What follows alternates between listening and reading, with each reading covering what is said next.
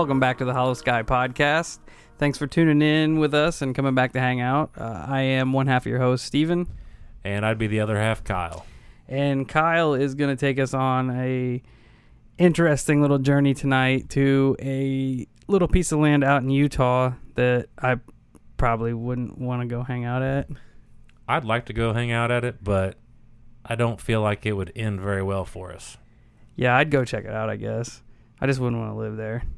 Anyway, that little place is called the Sherman Ranch, a.k.a. Skinwalker Ranch. So be sure to hang out with us as soon as we get through the business. Kyle will be steering that ship in that direction. That being said, you can find us at all social media outlets, your Facebook, Twitter, Instagram, YouTube, and you can give us a call and tell us your stories. And that phone number is going to be 1-877-800-HOLLOW. Or you can get on your smartphones, use the voice memo app, go ahead and record your story, and then just shoot it over to us through the email, which is going to be holoskypodcast@gmail.com. And for all of you that listen to us on Apple, iTunes, and podcasts, be sure to pop over there and leave us a rating and review. Any 5 stars that we get kind of make us more noticeable in the podcast world, make us easier to find. So go over there, leave us 5 stars and an awesome review, and we'll shout you out. Or, I mean, leave us 1 star or whatever. We're open to criticism as well. Come on, guys. Take us to the big leagues. Yeah. But before we get into Skinwalker Ranch, we have a listener call-in that we're going to touch on. So we're going to get into that now.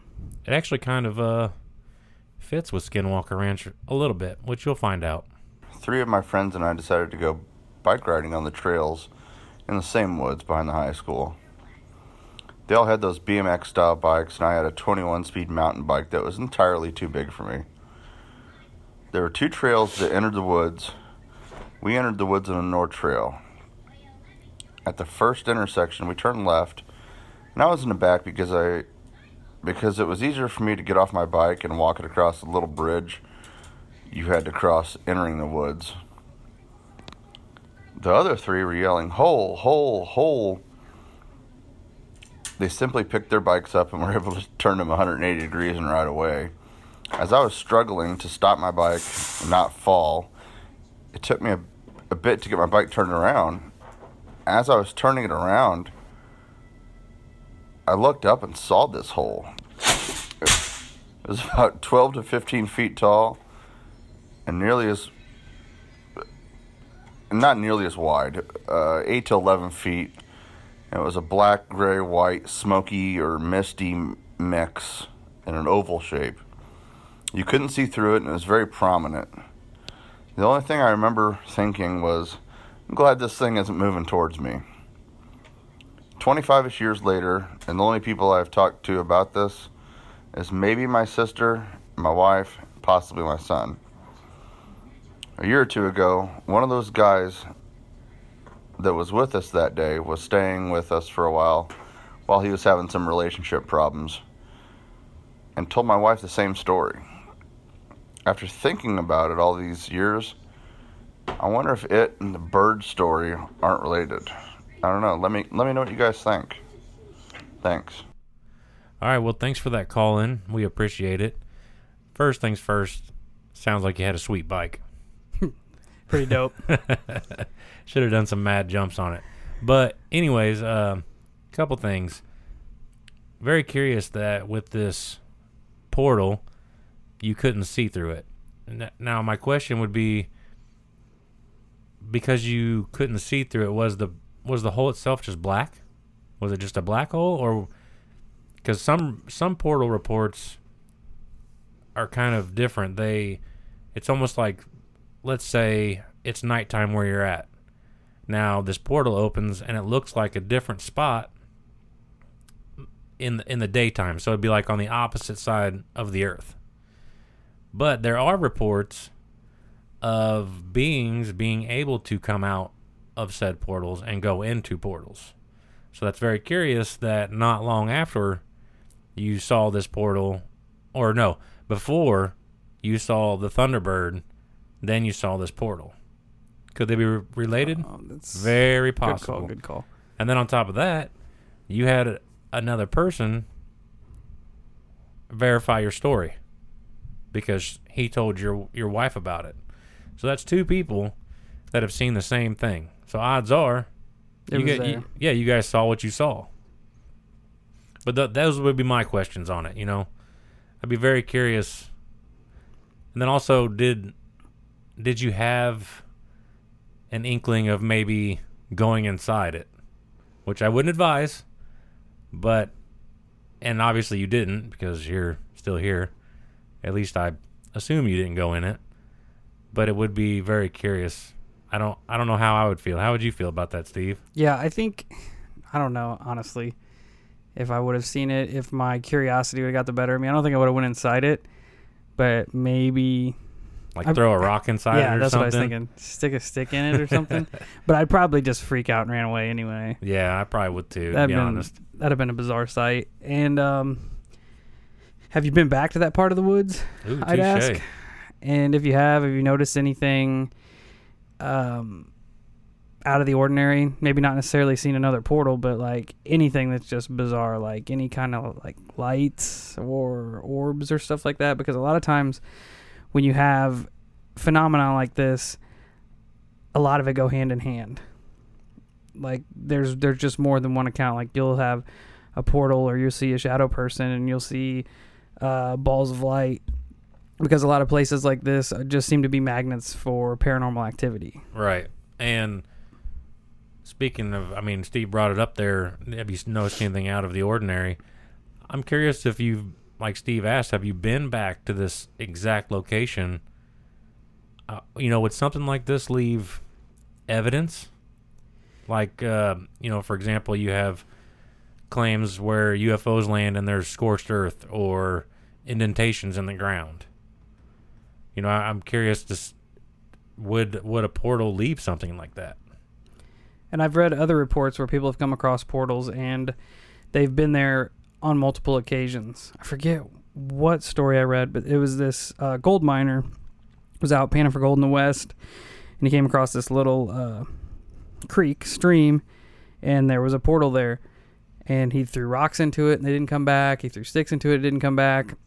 So gathered up his stuff, went back to camp, came back the next day. It was there, and this went on for a week or so. And he said by the last time he saw it, he had this like almost uncontrollable urge to go into it. Wow. And once he fought that urge off, the portal closed up, and he never saw it again. So it's almost like it's trying to like the sirens, like, let me lure you in here. Curiosity trumps your survivalness, I guess. Yeah, it's probably for the best that he didn't go into it in that situation. Makes you wonder, like, all these people to go missing in thin air. Yeah. But there's also accounts of Indians that have these types of scenarios where, like, there's a way into a mountain, and this portal opens once in a while, and they can enter it that way. There's been all types of accounts like that. Like Steve was saying, they're reoccurring. They don't just happen the one time. Yeah, it'd be definitely be interesting to see if you guys went back out there, or if either of your friends went back out there and saw anything out of the ordinary. So on that note, Kyle, take us out west. All right. So we're going to jump into the world of Sherman Ranch. It's also known as Skinwalker Ranch. Now, this is located just outside Ballard, Utah, and it's on about 480 acres. So it's not a giant area. It's been known for its paranormal accounts involving UFOs, skinwalkers, orbs, and mysterious lights. It borders the U-Indian Reservation. Now, these people believe it's a territory for the skinwalkers. Therefore, they will not enter the area known as Skinwalker Ranch. They won't even get close to this. They take it very serious, believing the skinwalkers are powerful spirits that are here because of a curse that was put on them a long, long time ago by the Navajo. And the Utes say the ranch is the path of the Skinwalker. Now, this curse stems from the Ute Indians being a more or less warlike tribe. And back in the day, the Spanish gifted the Ute tribe horses. And then, lo and behold, they decided to turn against the Navajo. Now, the Navajo were apparently like their friends back then. So they would, you know, they would work together. If they had an enemy, they were a common enemy. They would both help each other. But I guess once they were gifted horses, they kind of saw themselves as superior to the Navajo. And so they started to kidnap the Navajo people and sell them into slavery. So one would assume that, you know, this altercation between the tribes was basically based upon greed. And with the Civil War going on, the Ute joined forces with Kit Carson in his campaign against the Navajo, which resulted in the Navajo being forced from their lands. Years later, the Navajo people were able to return to their lands, but the Ute people began to believe that the Navajo got their revenge for treachery by sending skinwalkers to haunt them. Now, the Ute believe the presence of skinwalkers goes back around 15 generations. They don't fully believe the skinwalkers live on the ranch. They believe that these skinwalkers live in a place called the Dark Canyon. And the Ute have reported multiple skinwalkers around the area, including parts of the reservation, the ranch, on the road to Fort Duchesne. All right, I'm going to interject there for a second. So what exactly is a skinwalker? For those who don't know, like, is it a human? Is it, like, because I read, you've done a lot more research than I have, and I've read that it's, some places say it's a human with the ability to actually change shape, and other places I'm seeing that it's like a Navajo witch that has this ability. What did you find? Like, what is a skinwalker? All right, well, per the lore, a skinwalker is usually seen as a witch. Legend says a skinwalker is a medicine man or woman who commits a terrible act. Usually this terrible act consists of killing a close relative. And damn. They do this to gain supernatural powers. And the skinwalkers are usually depicted as a wolf, owl, crow, or coyote. But, you know, with the lore, they also say that they have the ability to turn into whatever animal they want. So is becoming a skinwalker like a punishment for this crime, or do they commit this crime because they want to become a skinwalker? They want to become a skinwalker. It's like a, basically it's like a form of black magic, you know, believed by the Indians. Damn. Yeah. So it'd be like basically your OG evil guys of the Indian world. You know, I'm assuming this comes with all types of supernatural powers. There's got to be a positive for whatever angle they're looking at to want to do this, because let's think, you know, you got to kill a close family member. That's pretty heavy price to pay. Yeah, that's crazy. And they're also known to knock on doors, bang on walls, peer through windows, attack livestock, and harass unsuspecting humans. And now when it comes to actually seeing one, the description of skinwalker ranges from humanoid with dog heads, smoking a cigarette, which is rather odd, black humanoid figure covered in hair and extremely fast. Almost every report says that they have very large red glowing eyes, which kind of makes sense because there's a lot of these types of sightings throughout the world, you know, like Dogman. Some people say Bigfoot has them too, the big glowing red eyes. Yeah, I was just going to say that as soon as you took a break, that you hear a lot of Bigfoot reports that have red eyes. So it almost makes you wonder if they are connected somehow, the Bigfoot and the Dogman, or or the Skinwalker, you know, whatever this may be. They could all be related in the end. Yeah, it could even go into like folklore of the werewolf. Exactly. As far as that goes. Exactly. Now, we're going to kind of switch gears. I mean, that was the basic history of Skinwalker and a little bit on what a Skinwalker actually is. Now we get into the interesting stuff. The ranch itself was actually owned by the Myers family from around 1905 to 1987. And what's weird about this is the Myers, they didn't have any kids, nothing like that. They was just a man and a wife. Now, they didn't report any strange activity on the property. The only ones who reported it were the neighbors. Weird. So that's really weird. Weird. And I forget the actual location, but I want to say in the northwest corner was where their homestead was originally built, and that was right at the foot of what they would call Skinwalker Ridge. And after an X amount of years, they ended up moving the location of their homestead to, I want to say, the southwest corner. They moved in one of the corners away from Skinwalker Ridge. Getting the hell out of there. Right. Now, don't blame them. No, not at all. So the ranch then sat empty for a number of years until the Shermans bought it. And they bought it in 1994. And I want you, after I get done with telling you what this is, Steve, I want you to tell me what you would think if you walked into a new home and saw this. I've read a little bit about this.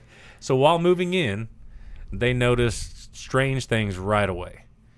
The previous owners put deadbolt locks on every door and window in the home. To add to that, some of the doors and windows had deadbolts on both sides of it. Now, even the kitchen cabinets had deadbolts on them. What? Yes. So you would, like, in my head, I envision everything that can be opened and closed has deadbolts on it. All everything. Right. So, like, I get the doors and the windows. If you live on Skinwalker Ranch and you got all these skinwalkers tapping on your windows and trying to get at you and shit, it makes sense to have deadbolts keeping them from getting in the house. It's fucking weird that they have deadbolts keeping you from getting out of the house. Yeah, but and keeping you from getting snacks in the cabinets. That's a terrible idea. But it almost makes me feel like something would occasionally get into the home, right? Because what other reason would you put one on either side? You would have to, either you're extremely cautious and you're thinking, well, what would happen if one of them does get in? Or something has legitimately gotten in, and then you learned your lesson where you're like, okay, well, now I need one on each side just in case. That way I can quarantine it in or keep it out. Bro, I've seen enough zombie movies to know that if you've got locks on the inside of the house, what if something in the house is changing into? Oh, wow. Talk about a mind fuck. Yeah.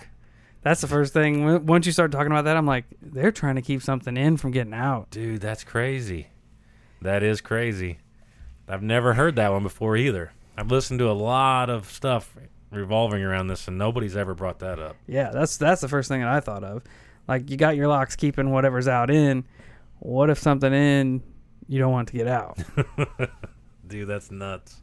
I'd be selling that place too. See? Now, to add a little bit more to this, outside were large iron stakes with heavy chains at both ends of the home. So, you know, you walk up to the door, and on the left side of the house and the right side of the house, there's giant metal stakes in the ground with big chains coming off of them. Not connected to anything? Not connected to anything. Now, the Shermans assumed it was for guard dogs. But if they're heavy, heavy chains, that's got to be a big dog. Guard werewolves. Right? That's weird. Now, the very same day the family moved in, they saw what looked like a giant wolf. There it is. The giant wolf. This wolf went straight for the cattle pen, and it grabbed one of the calves. Now, Terry, I believe it was Terry, but they went after the creature and tried beating it, which is a horrible idea. Why would you beat what you would assume is a wolf? It just doesn't sound like a very thought-out plan. No. Right? So, especially if it's a huge wolf. Yeah. Now, just carried off one of your cows. Yeah. But nothing that they tried worked. So they got a gun out. He grabbed for his sidearm, shot the animal point blank. The animal still wouldn't let go. He then shot it again. And this time, apparently, it finally let go. But instead of running off, it literally just stood there and looked at him. Like, you just screwed up. Yeah. And then, apparently, finally, it slowly walked off with no signs of injury or blood. They tried to follow the animal, but in pursuit, you know, I would assume that they let this creature gain a little bit of traction on them, so they're not right behind it, but they were following the tracks, and apparently the tracks just vanished. You know, it got to a certain point, and then poof, gone. That's crazy. It is crazy. Imagine how scary that would be. You shoot, even if it was a dog, a house cat, you shoot it point blank with a .357, and it doesn't do anything. It just looks at you. Yeah, it just looks at you. Like, you really need to stop. Yeah. Let me have this snack. Now, roughly a month later, the wife, Gwen, was returning home when she had an encounter with a wolf-like creature too. The same one? No. Different one. A different one. Now, she claims the back of this creature was at the top of her car window. So that is large. And the creature apparently had a companion running alongside it, but it was reported to be a little bit smaller than the one that was the size of her car, essentially. I wonder if the second wolf resembled the first one, the one they shot, the bulletproof one. Right. Yeah, and that's another thing. If you do any amount of research on this, that first wolf story is dubbed the bulletproof wolf. I mean, you see it everywhere. Yeah, that's a pretty popular part of the lore when you start looking into Skinwalker Ranch. Right. And over the next few years, there is not a lack of sighting of strange creatures, and they range from large birds to Bigfoot to wolves to skinwalkers. I mean, you name it, it was most likely seen on this property. It's just like a paranormal hotspot. Yes. Now, they also experienced a large creature that attacked one of their horses. And it kind of resembles the first wolf, but it has some very curious differences. It was low to the ground, very muscular, with a bushy tail and a reddish coat. They estimated the weight to be around 200 pounds. So whatever it is pretty decent size. When they approached it, it vanished, and the horse had claw marks all over it. Weird. Yeah, they kind of more or less described this creature as a hyena. What? Yeah. That's like the best description they could give for it. And you'll see it if you research it, it'll be like the vanishing hyena or vanishing dog or whatever it is.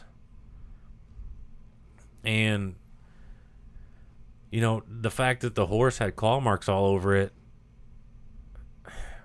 kind of proves their sighting. I mean, at least something physical had to have been there. Yeah. To cause damage. And then, you know, it's kind of vague because we're not talking to the Shermans right now, but you know, the way I interpret it is like you're walking up to attempt to save your horse, and you see this big creature, and then you get within, let's say, 5 feet of it, and it just goes poof. Yeah, that'd be awful. You know, because it didn't say that the creature got spooked and ran away or anything to that effect. It was simply, it vanished.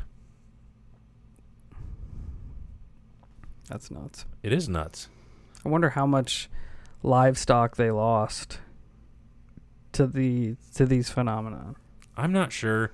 Like, as much of the research as I did, I maybe stumbled across seven cattle that had either been found dead or had just vanished. They were gone. Eventually, you would think, like, if cattle is a big part of your livelihood and your lifestyle, that you'd have to stop cutting your losses and just get the hell out of there. Right.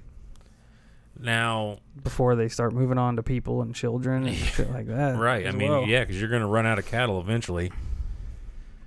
And I wouldn't even want to be outside after even just seeing the wolf thing and this, let's just, the vanishing hyena. That would really make me reconsider being outside. Especially knowing my gun is not going to do anything to it. But that hasn't been the only thing that's been seen on this ranch. In the area surrounding the ranch, activity greatly picked up in the 1950s. So we're kind of going backwards a little bit, but it's for a reason. In the 1950s, UFO reports went through the roof at this time. And what was kind of a fun little thing, and I tried finding the account, but I wasn't able to stumble across it. But apparently, UFO sightings in this area are not uncommon. That even early Spanish explorers from the 1700s reported objects in the sky, which is that's crazy, pretty strange. You know, it kind of leaves a little bit more credence to some of these sightings. And the little fun part for me here is that in the 1950s, when it really changed was the 1970s. Now, in the 1970s, reports came flooding in the hundreds. And, you know, these objects range from typical UFO accounts to oval, round, cigar shape. Some had red beams, some with green lights. It got so out of control that the highway patrol completely stopped responding to UFO reports. Like, it got that far out of control where they would just be like, I can't handle this anymore. There's just too much going on. Hey, Holocult. The weather's getting nice, and you know what that means. It's cryptid hunting season. And the first rule to cryptid hunting is good footwear. That's why we're excited to announce our partnership with Tecovas Boots. When you're out hunting the dogman or stalking chupacabra, you don't have time to break in boots. That's why Tecovas is so nice. They have first wear comfort. It's hard to find this level of comfort paired with their styles when you're out hunting cryptids. And let me tell you, their styles are on point. I've always considered getting me a pair of snakeskin boots, and their pair is mint. They also have crocodile boots, caiman boots, ostrich boots, regular leather boots. They have it all, and it's ridiculously awesome. You can even stop by the local Tecovas store, have a complimentary drink or two, and shop new styles. The smell of fresh leather and a friendly staff are at your service. Many stores even have leather custom branding to make your boots truly personalized. And with regular live music and events, there's no in-store experience like it. So just imagine yourself getting a pair of legitimate snakeskin Holosky branded boots. How awesome would that be? Nothing is going to intimidate a dogman like a nice pair of gator skin boots. If you can't make it into a store, just visit Tecovas.com. That's Tecovas.com. They offer free shipping on all boots as well as free returns and exchanges and ship right to your door. Go to Tecovas.com and find your new favorite pair of boots today. That's awesome. It's like, crazy. We're not even dealing with this anymore. No. I mean, could you imagine just... like your station is just so flooded with these calls that you just tell everybody we're not even gonna respond to them anymore. Yeah, it makes you wonder if the officers ever saw anything. You know, like did they stop responding because everybody keeps calling them in? They're like, man, these people just need to stop. You know, like they played it off like it was nothing, or if they actually went out on these calls and started seeing shit. So now they're like, I think we'll pass on going back out there. I wouldn't blame them either way. You know, I don't know. It just, it would blow my mind just to be told by the police, hey, we're not looking into these anymore, because it's just, they're coming in hundreds, you know, just hundreds and hundreds of them. But it also leaves credence to everyone. I mean, you couldn't, unless it's the same dude calling in every 5 minutes, you know. But if there are different, even if it's just 20 different people and they're just constantly calling in, I mean, that still says we're seeing stuff out here. And then now the Shermans, they reported their fair share of objects as well. When they started to see these things, cows began to go missing. And this would be, you know, some of their 7 cattle or so that went missing or were found dead or what have you. Some of them were mutilated. One had a hole in the center of the left eye and no other injuries. Another had the same injury to the eye, but also had a 6-inch deep and 1-inch wide hole taken out of the rectum. And apparently, Mr. Sherman, when he found these cattle with the eye holes, he took like a piece of baling wire and straightened it out and stuck it down these eye holes, and they stopped basically where the center of the brain would be. So whatever's doing it is just basically coring into the brain. That's messed up. It is messed up. Now, with all these cases, there was no sign of predators, no sign of blood, and no tire tracks or footprints,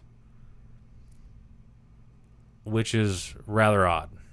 And on top of all that, there were no smell of chemicals, and not even the predators would touch these carcasses. That's weird. You see that a lot in alien-related cattle mutilations, where the predators, like scavenger predators, won't mess with the carcasses left over. I wonder why that is.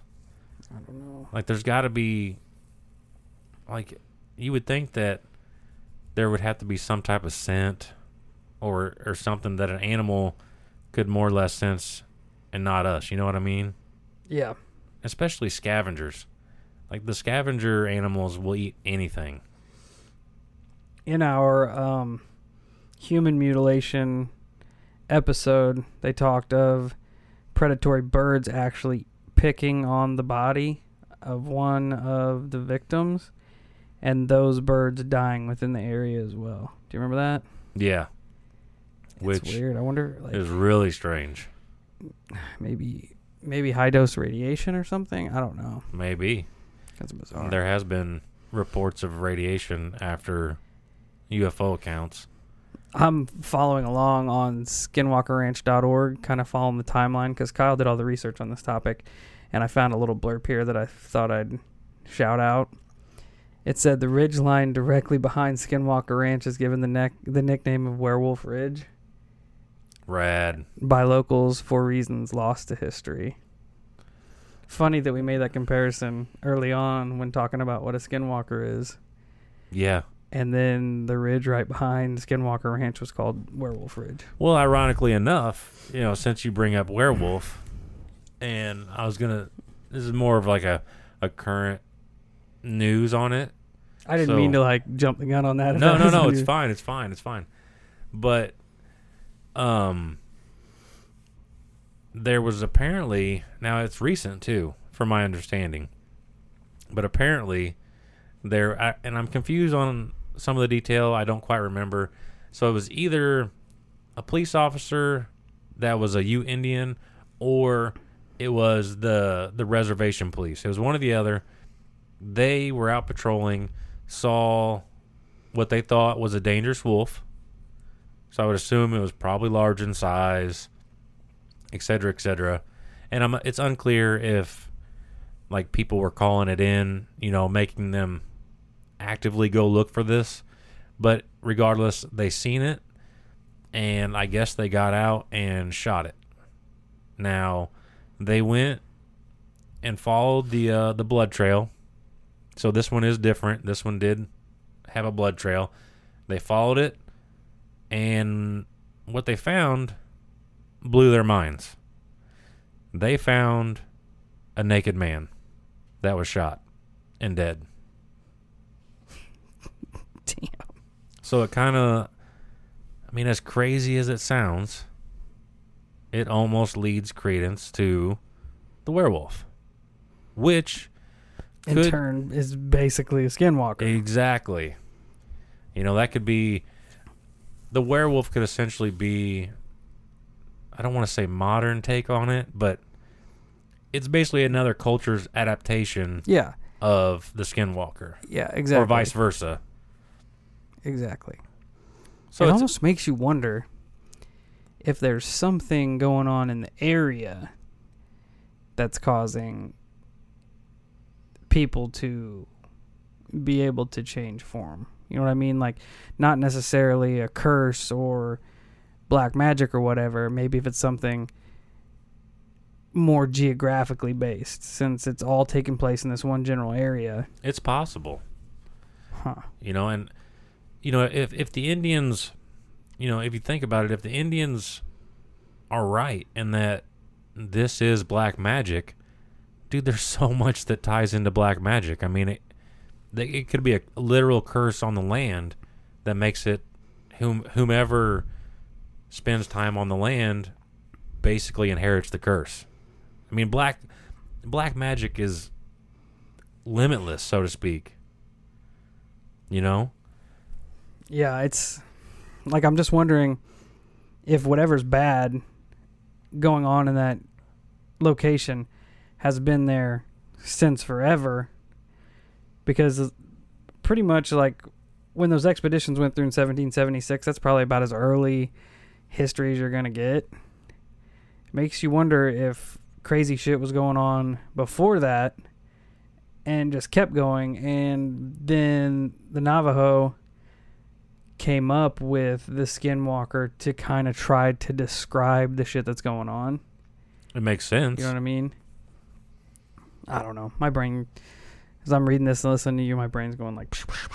we'll fire off. 600 different... I mean, fire off. That's what we're here for. It's just, like, these locations are so crazy to me, because it's not just one specific type of paranormal activity you're dealing with. It's like, everything. You're not just dealing with skinwalkers. You're also dealing with UFO sightings, and you're also dealing with the cattle mutilations, and you're also dealing with all this other crazy shit. It's like... there's certain spots in this world that are just literal magnets for this kind of stuff. It truly is. And like you said, it just makes you wonder, when did this start and why did it start? What makes this place so special? You know, is there a bunch of ley lines under it? Is it a portal like from our call? Do these things open up? And I mean, these things might... this shit might not have anything to do with people turning into animals. These could be things from somewhere we don't even know. Precisely. I was going to say alternate dimension, but people start giving me shit because that's my answer for everything. Yeah. I'm the alien guy. You're the alternate dimension guy. Got to stick to my guns. But let's we're going to backpedal a little bit, go back to my original path here in regards to some of the oddities of the cattle that were on the ranch. Some of the cattle would just simply vanish. And that's not, they're not saying that the cattle were drug away or maybe they got out. But there was one case that was very interesting.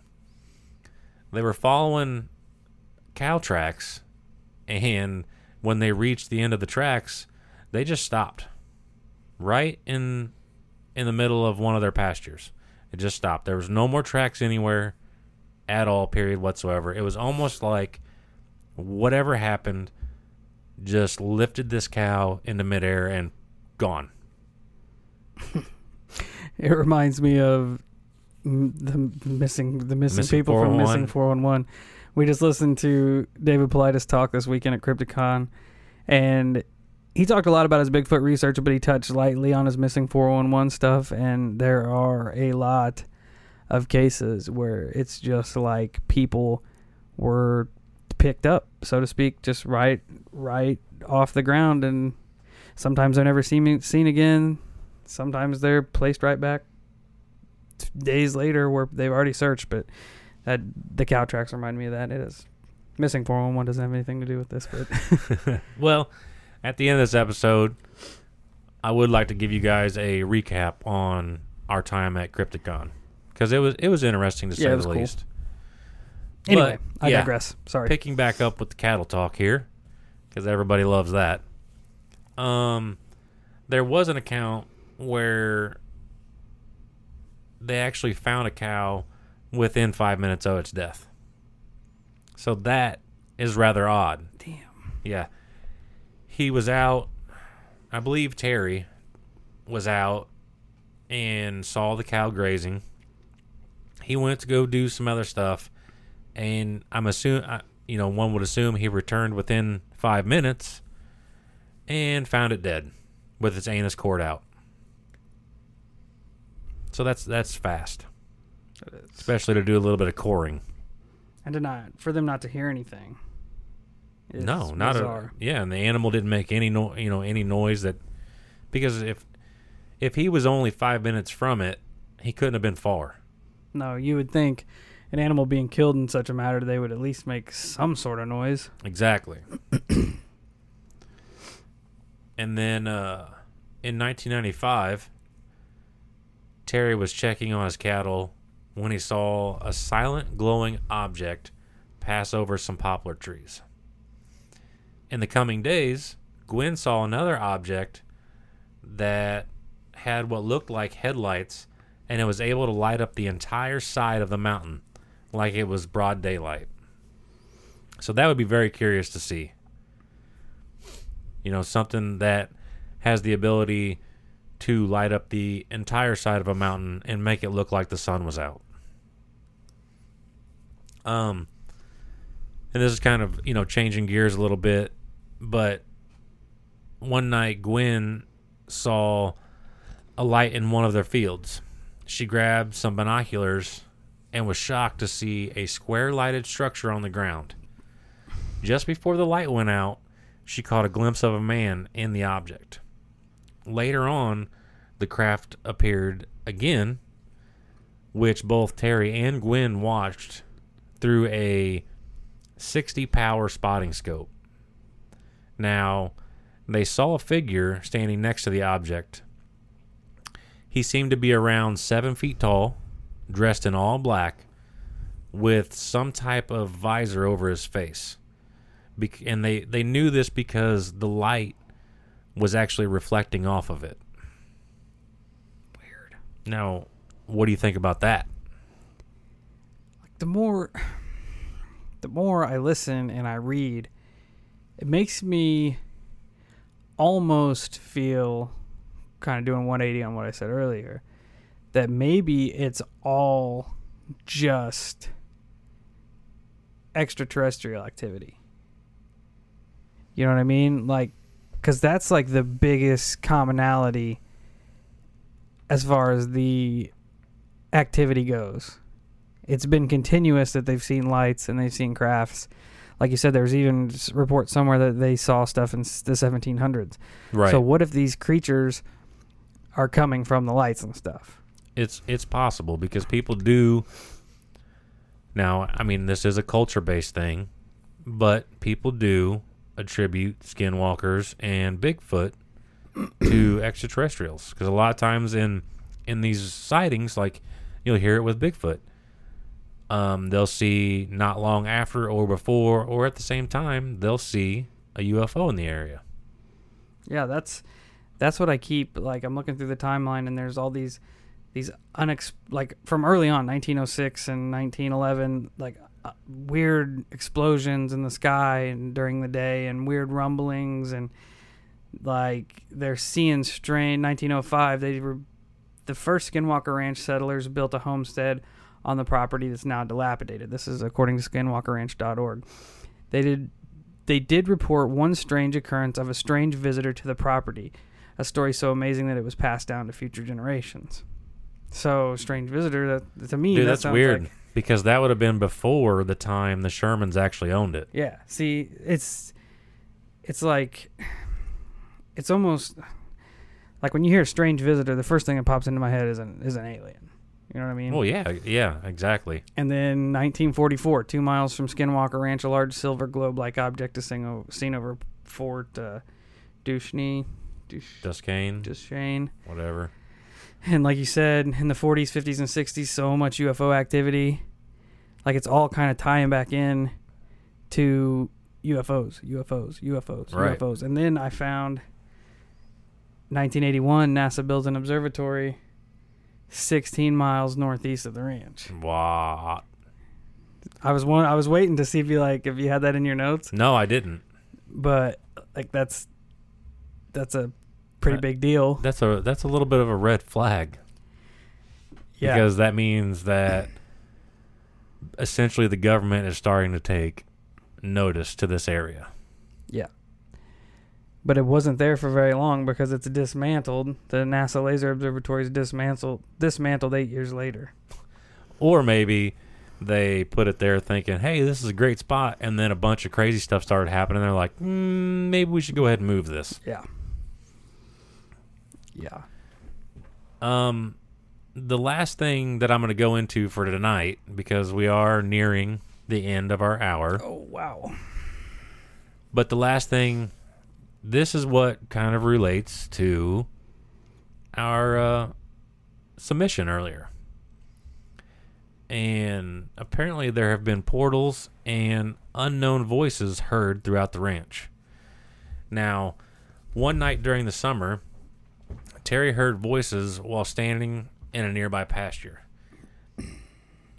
He made it sound like they were almost like echoes from a CB radio, but they seem to emanate out of the air directly above him, which is rather odd. While listening to these voices, he said he could hear two separate people speaking in an unknown language. Eventually, Terry got frustrated and yelled into the air, "We can hear you." And the voices stopped. But moments later, one voice broke into a low rumbling laugh, and then they continued talking. We're going to finish our conversation. Yeah.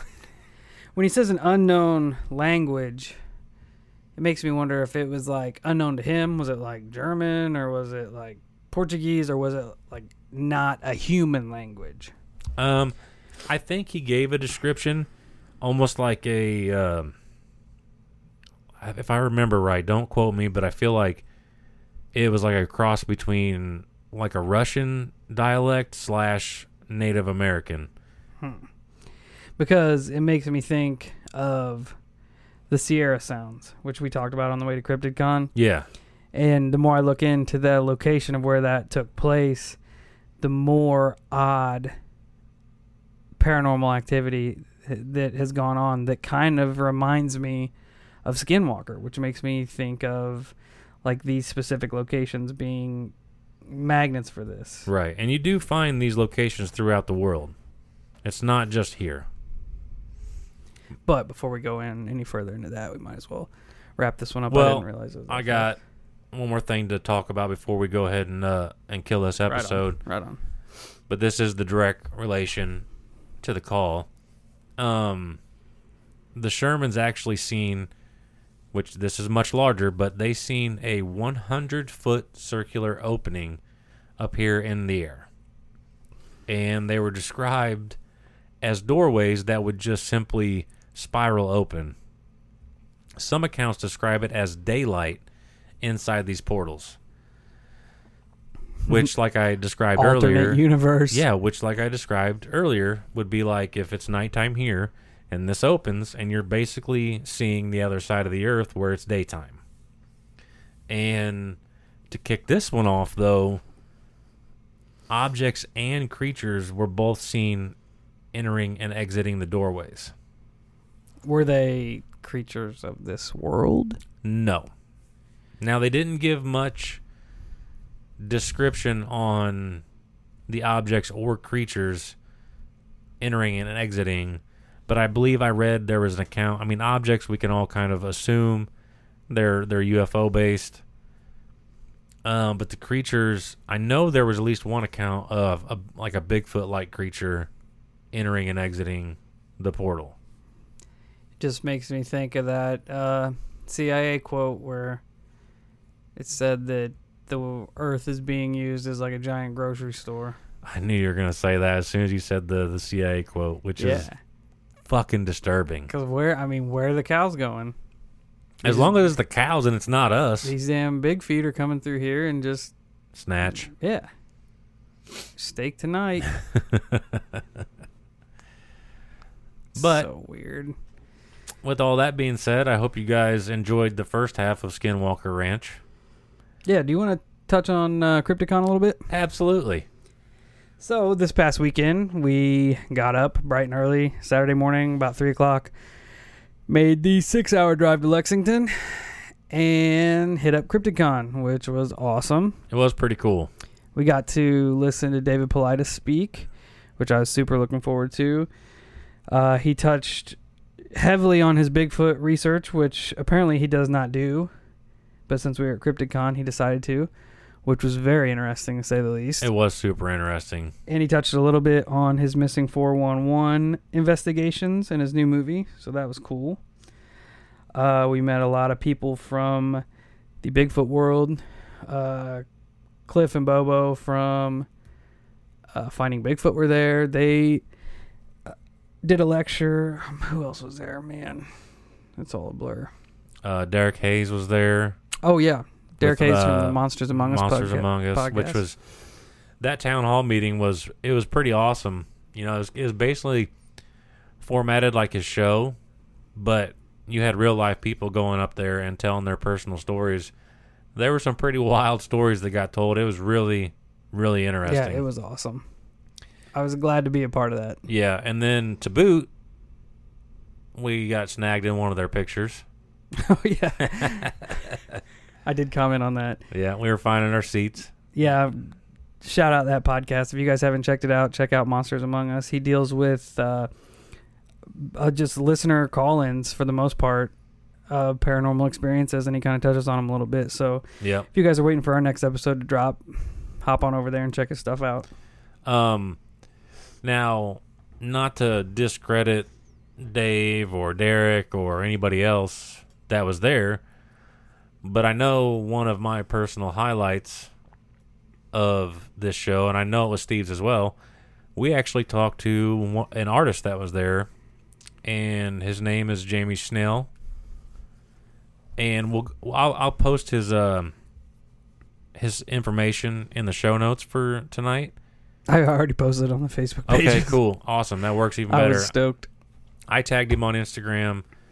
I got to pick up some of his artwork. His artwork is amazing, especially, in my personal opinion, when it comes to the Native American and Skinwalker and Wendigo lore. Dude's pictures are awesome. Yeah.